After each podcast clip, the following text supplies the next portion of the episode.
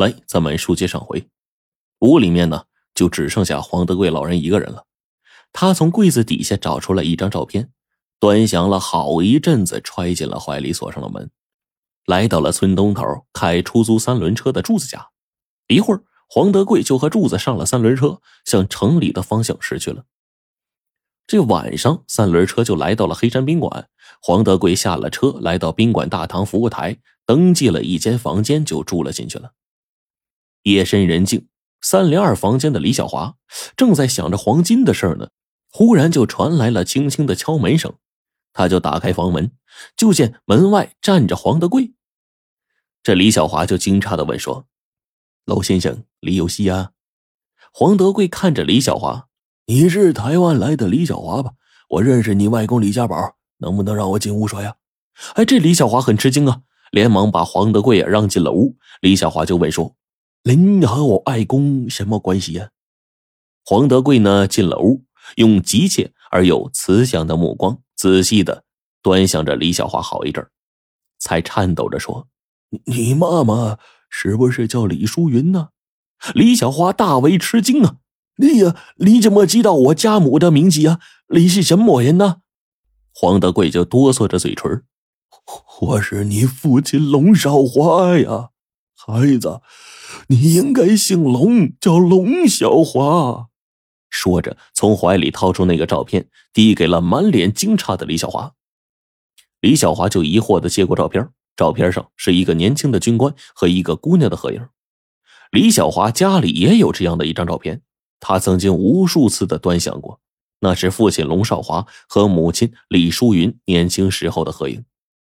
眼前的黄德贵虽然是满头白发，但是脸庞和精神就显现出了当年龙少华的影子。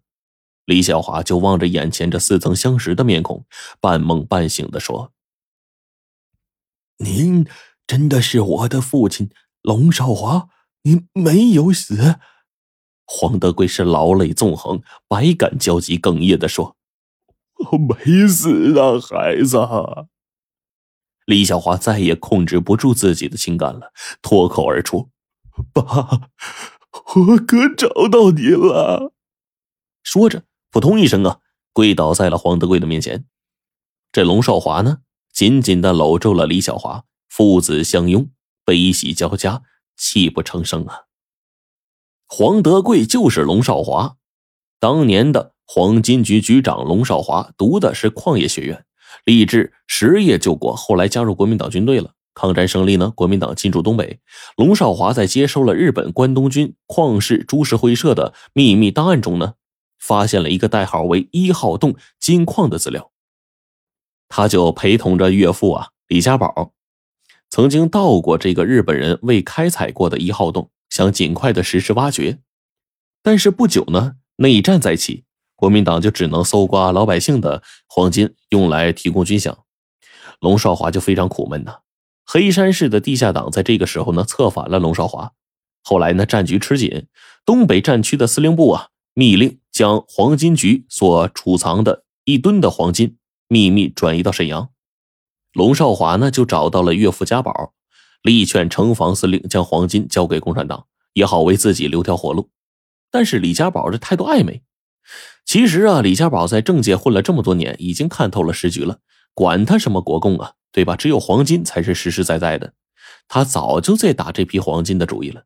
他深知龙少华不会同意自己的做法，并且认为啊，龙少华这样的危险分子会给自己和女儿带来灾难。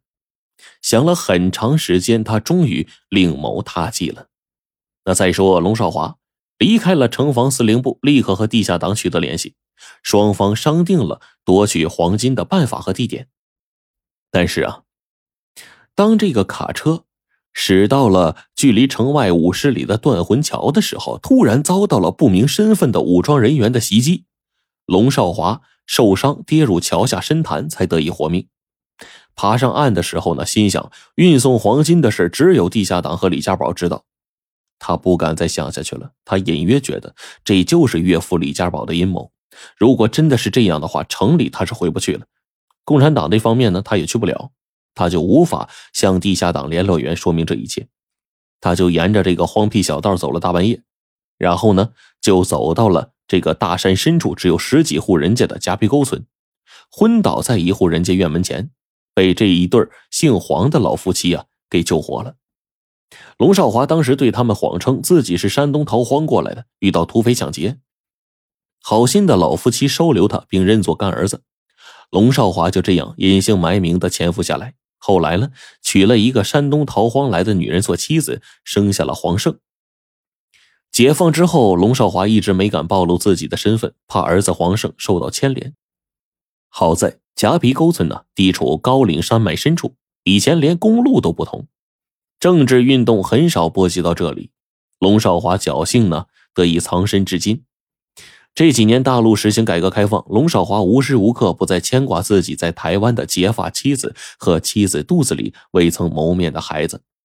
万万没想到，儿子李小华现在真的回来了。你外公、母亲在台湾都好吗？外公两年前去世了，母亲在我七岁的时候就走了。龙少华听到之后啊，心如刀绞，沉默了好一阵，又问：“那你这次回来投资的？啊，不，我是受外公的嘱托来寻找一批黄金的。”龙少华不禁一愣：“是一吨的黄金吗？呃，您怎么知道啊？这么说，那黄金真的在你外公手里？啊，对，外公嘱咐我把黄金交给政府，说这是为了完成您的心愿。这这到底是怎么回事呀？”龙少华此时已经完全明白了，轻叹一口气：“小华呀，这都是过去的事了。你外公说的对，这批黄金应该找出来交给政府。”“哦，爸，我听您的。”龙少华就又问：“你外公说那批黄金现在在哪儿啊？”“呃，在高岭山脉老虎洞，呃，一号洞，老虎谷一号洞。”“呃，龙少华就自言自语：“老虎谷一号洞。”李小华就说：“呃，外公曾经给我留下了一张藏宝图啊，呃，但是呢，我把它放进皮箱里了。可是我我的皮箱昨天被人盗走了。”龙少华听完之后，眉头拧紧。这么说，有人知道了这个秘密？呃，今天呢，我去老虎谷找到了藏金洞大致的方位，好在没有人动过这个地方。嗯，我知道，那里是日本人留下的一个金矿探矿洞。现在一切都明白了，明天我们就去那儿。如果那批黄金还在，我就向政府报告。李小华点了点头。这一晚上，父子俩呢谈了很久。天快亮的时候，龙少华才回到自己的房间。黄胜傍晚从夹皮沟村回到队里，副队长孙坚就报告说：说下午呢，在黑山宾馆巡查的刑警啊，看到老歪手下频繁的进出宾馆，情况异常。黄胜是边听边想，看来老外已经对台湾商人李小华有所企图了。孙坚就接着说：“啊，还有一个情况，今天下午治安大队啊接到了一个案子，有个人呢把妻子啊打成重伤了，已经构成了伤害罪。嗯，审讯的时候，嫌疑人的供述牵扯到了惯偷张军和老外的人，呃，便把这个案子报到我这里，我看有必要审一下这个人。”黄胜听说案子牵涉到老外，就果断的说：“好。”马上把人给带过来。